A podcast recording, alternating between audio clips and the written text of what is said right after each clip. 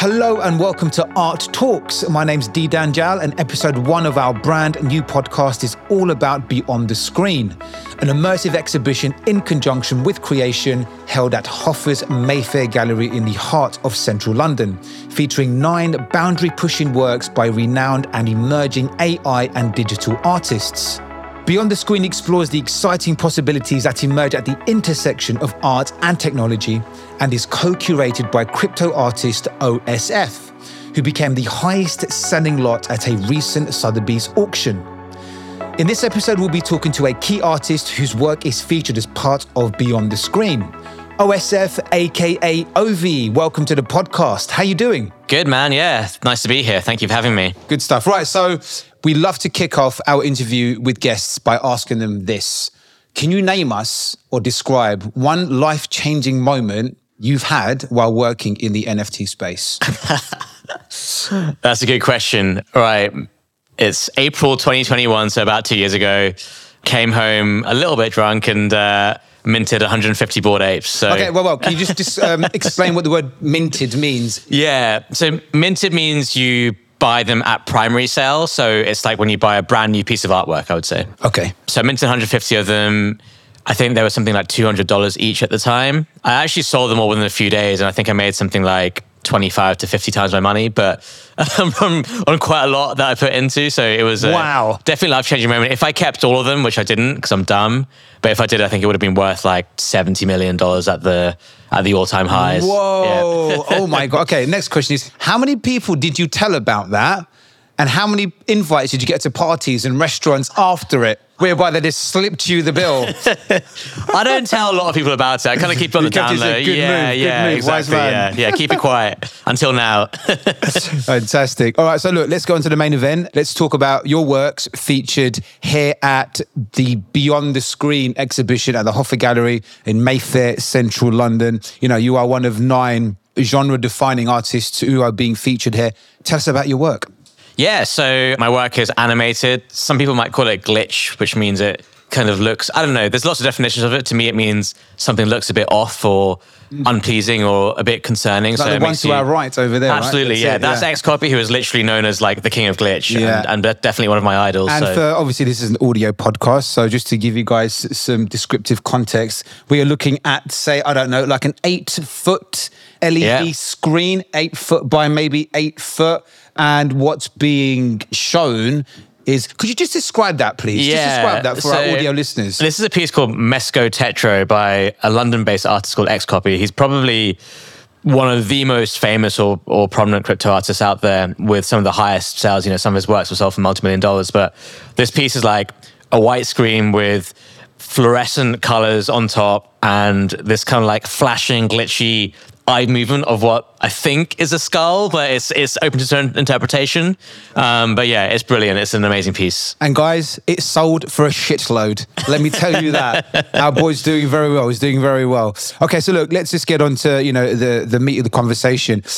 We all want to know how do people like yourself, digital artists like yourself, approach incorporating, you know, your incredibly personalized style uh, and creative vision into such artworks, considering it, you know, there's, there's a very technical process to creating it these days. Yeah, look, it's, that's a good question. I think it's a tough one. I think I have a lot of ideas and inspirations and thoughts in my head.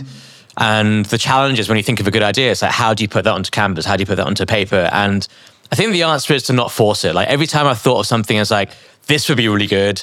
And then like I try and plan it and I try and draw it. And with thinking about how I'm going to do it, it just never turns out the way I want it to. Whereas if I'm like, oh, I just kind of feel like drawing this today and I just do it and it's a bit more spontaneous, like unprompted, then it ends up being a lot better than I, I thought. So, you know, it's this idea of like, if you plan a massive night out with your mates and you've been planning it for months and months and months and it gets to that night and you, you guys go out, it's kind of like, oh, that was all right. Bit of anticlimax, right? Yeah, Yeah, but whereas, yeah, you know, yeah, if you're if you're just like on your couch and someone goes, "Hey mate, do you want to go outside?" You're like, not, Always the best You- night. yeah, you're like, not really, but someone twists your arm and you go out. That's always the best night. the ones that you just don't think about too Exactly. much, right? Whether it's making art or music or Exactly. writing. I wouldn't say writing a book. That's a slightly more laborious Not quite the same. process. But do you know what I mean? Yeah, exactly. Those ones that you just don't think about, you just act on intuition and subconscious, man. They always come out the best, and they're the quickest to do as well. yeah, Because you're not critically thinking about they're, it. they're the most I mean? impactful for sure. Absolutely, and impactful for sure. absolutely. What do you think sets digital art apart from traditional art forms? Yeah, look, you have a few different things. The first thing is most traditional art is static. They're not animated, they don't move. You put it up on your wall and that's it. There's that. Obviously, digital art can be animated. I think if you look at the NFT world, you can start getting creative with this idea of like having dynamic elements into your art. So there's pieces of art out there. I have a collection out there actually, which is called Rect Cities. And actually the image Rex cities. Rect Cities. Rect yeah. cities, okay. Yeah. And the image actually changes based on the price of like different crypto movements. So if like crypto's down 5%, then the image changes to like a red one. If it's up 5%, it changes to a green one. So So is it like directly linked to Binance or something? How, how does no, how it's it like it's, it's linked. The, you it uses this, this technology called Chainlink VRF, and you can actually attach it to real life Oh, elements. so whether it's that's like crypto prices, whether it's the weather, it could be like moon cycles, which you know some some people kind of giving the art emotion, like Yeah, it's exactly. stimulating its emotion in a sense. you know, you can have like a screen Or that simulating will the simulate the emotion. So you can have a screen that will have that and it will change based on those elements, which I think is you can't do that with traditional art. You know, This You is can't. true. Yeah. This is true. If I played, you know, the uh, the devil's advocate in the room, doesn't that then kind of override that space in a human's consciousness where the imagination used to live? Do you know what I mean? In terms of the movement you might see in a painting and how that movement is always different every single time you look at it differently. Yeah. Do you know what I mean? Yeah. Or maybe I might be speaking from probably quite a traditional, romanticized perspective, but which one do you think's better? Yeah, look, I think that's right. It's like, you know, like you look at a still painting and everyone has a different interpretation of it. And Yeah. the best paintings are the ones that people come away from thinking thinking different things. And I guess your question is like, does it ruin that element if you have an image that's always changing or Yeah. animated and having that dynamic element When that it? movement's being created for you. yeah, sense, yeah, You know? yeah. I understand. I think that's a fair comment. Um, but look, you can still like everyone can inter- have their own interpretations of interpretation. moving images anyway. So it's a, it's a fair point, but I don't think it's one that um, is a limitation. No, fair enough. I suppose that neatly brings us on to the whole idea of the challenges uh, that you know a, a digital artist like yourself might face while working in this industry. You know, Yeah. what's the biggest challenge you've met so far, and how have you navigated your way through it? Yeah, it's a tough one. I think the biggest challenge is within the traditional art world, people will tell you your art's not real. What art? Like hmm. this has no talent or this has no history. And elements of that I think are right, especially when people say, look, this has no history. I think the answer is yes, you're right, because we're four or five years into this idea that I call the digital renaissance, and lots of people do, which I know Digital renaissance. it sounds funny, I know. That's crazy. Most people, digital most, renaissance. most people will cringe at that. Has it been around that long? Well, we're in it. So in it, We're in right? it. Yeah, Okay. we're in it. Look, like traditional art is amazing, but the best artists or the most iconic artists like Basquiat or And- Andy Warhol, these are people who have captured culture Yeah. in a moment in time, right? And what's our biggest culture right now? It's internet culture, right? Think about how much time you spend on your phones and, and uh, laptops. And I think the world of NFTs and digital art and crypto art actually is best place to capture that. And that's why I think you'll get pieces from this period, which is we're only five years or six years into this movement Incredibly young. that could be historic for many, many years to come. And I think, um, you know, that's my counter argument to when I get faced with that. And now, a quick word from our sponsor. The HOFA Gallery specializes in contemporary art by established and emerging international artists. HOFA is determined to feature a multitude of artistic disciplines with an intent focus on exceptional talent, diversity, innovation, and cultural relevance. Dedicated to supporting rare talent and making their work globally accessible, HOFA works closely with all of its artists to ensure the highest level of excellence and integrity across its locations in London, LA, and Mykonos. For more information, head over to thehouseoffineart.com. What do you think makes a great piece of digital artwork, a defining piece of digital artwork? Yeah, look, I think there's two things to every piece of art which really can send it to something that has massive and huge value. I think the first thing is it has to have some kind of historical relevance. Like, I was the first one to create this kind of art with, uh, you know, using this dynamic metadata. I was the first one to create this kind of animated glitch style art. Or I was the first one to to create something that was 3D or whatever. I'm just giving you examples, hmm, hmm, right? yeah, um, absolutely. But that alone is not enough. And I think the second thing is what I touched on earlier is like it has to be culturally significant. It has to, whether it captures a moment in time where a large amount of people can resonate with this idea of something. And you know, this is the whole thing about meme culture, right? Like people, everyone loves memes because it's like, wow, I just saw this funny picture yeah, with yeah. a caption and I really related to that.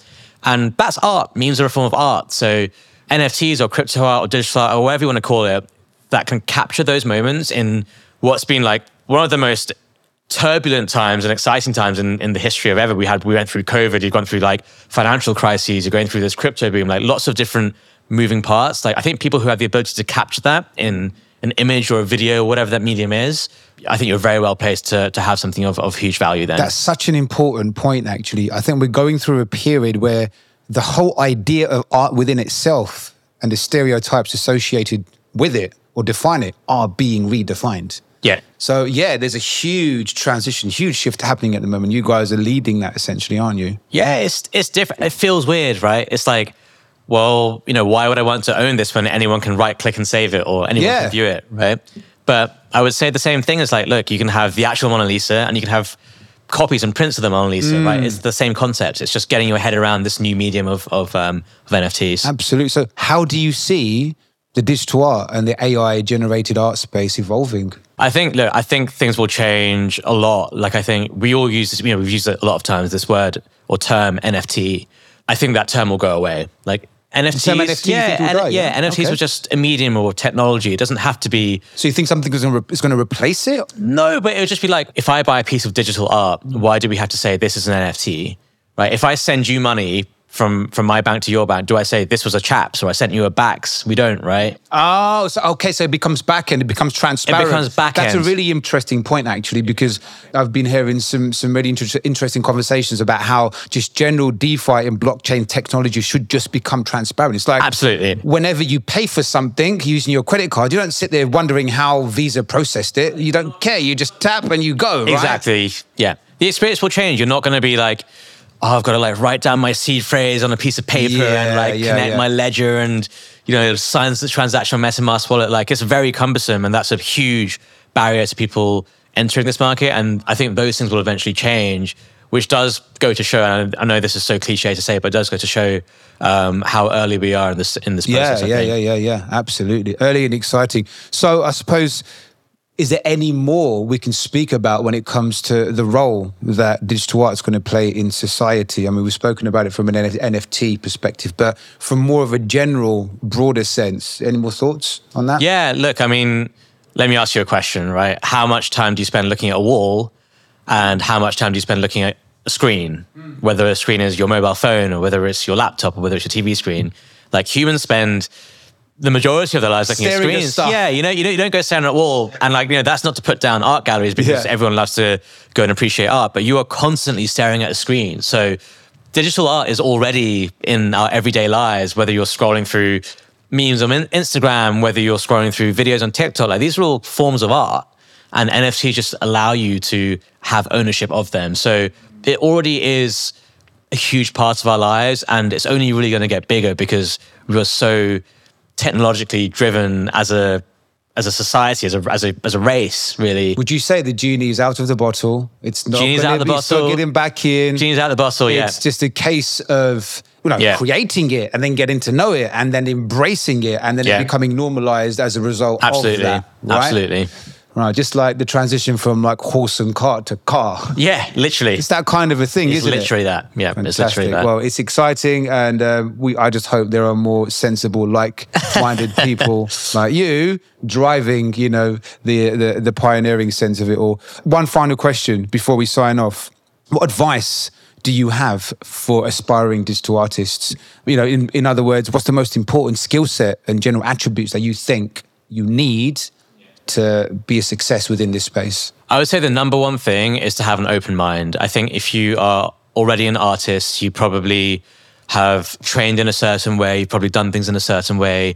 And I think what you have to recognize is this movement, this movement of NFTs, crypto, digital art is a brand new movement that is changing the rules of the game. Hmm. Like it's pushing boundaries, it's changing the rules of the games, and it makes it open for anyone. So if you've grown up being told you should do this, you should do this, you should do this to be successful, throw all those away, put all those in the bin, and just open your mind up to be like, oh, maybe I can do this, this, and this. And you know, those that can be literally anything, but it's a wide open playing field right now. And if you could be open minded enough to accept that we're moving to a different paradigm, then I think you can be really successful. But the first stage really is just like accepting, opening your mind, and understanding that we are moving to a new era. Ovie, it's been an absolute pleasure, pleasure. having you on. Thank you for all the wonderful insight. Uh, and we look forward to watching what you do in the future. Yeah, absolutely. Thanks a lot for having me.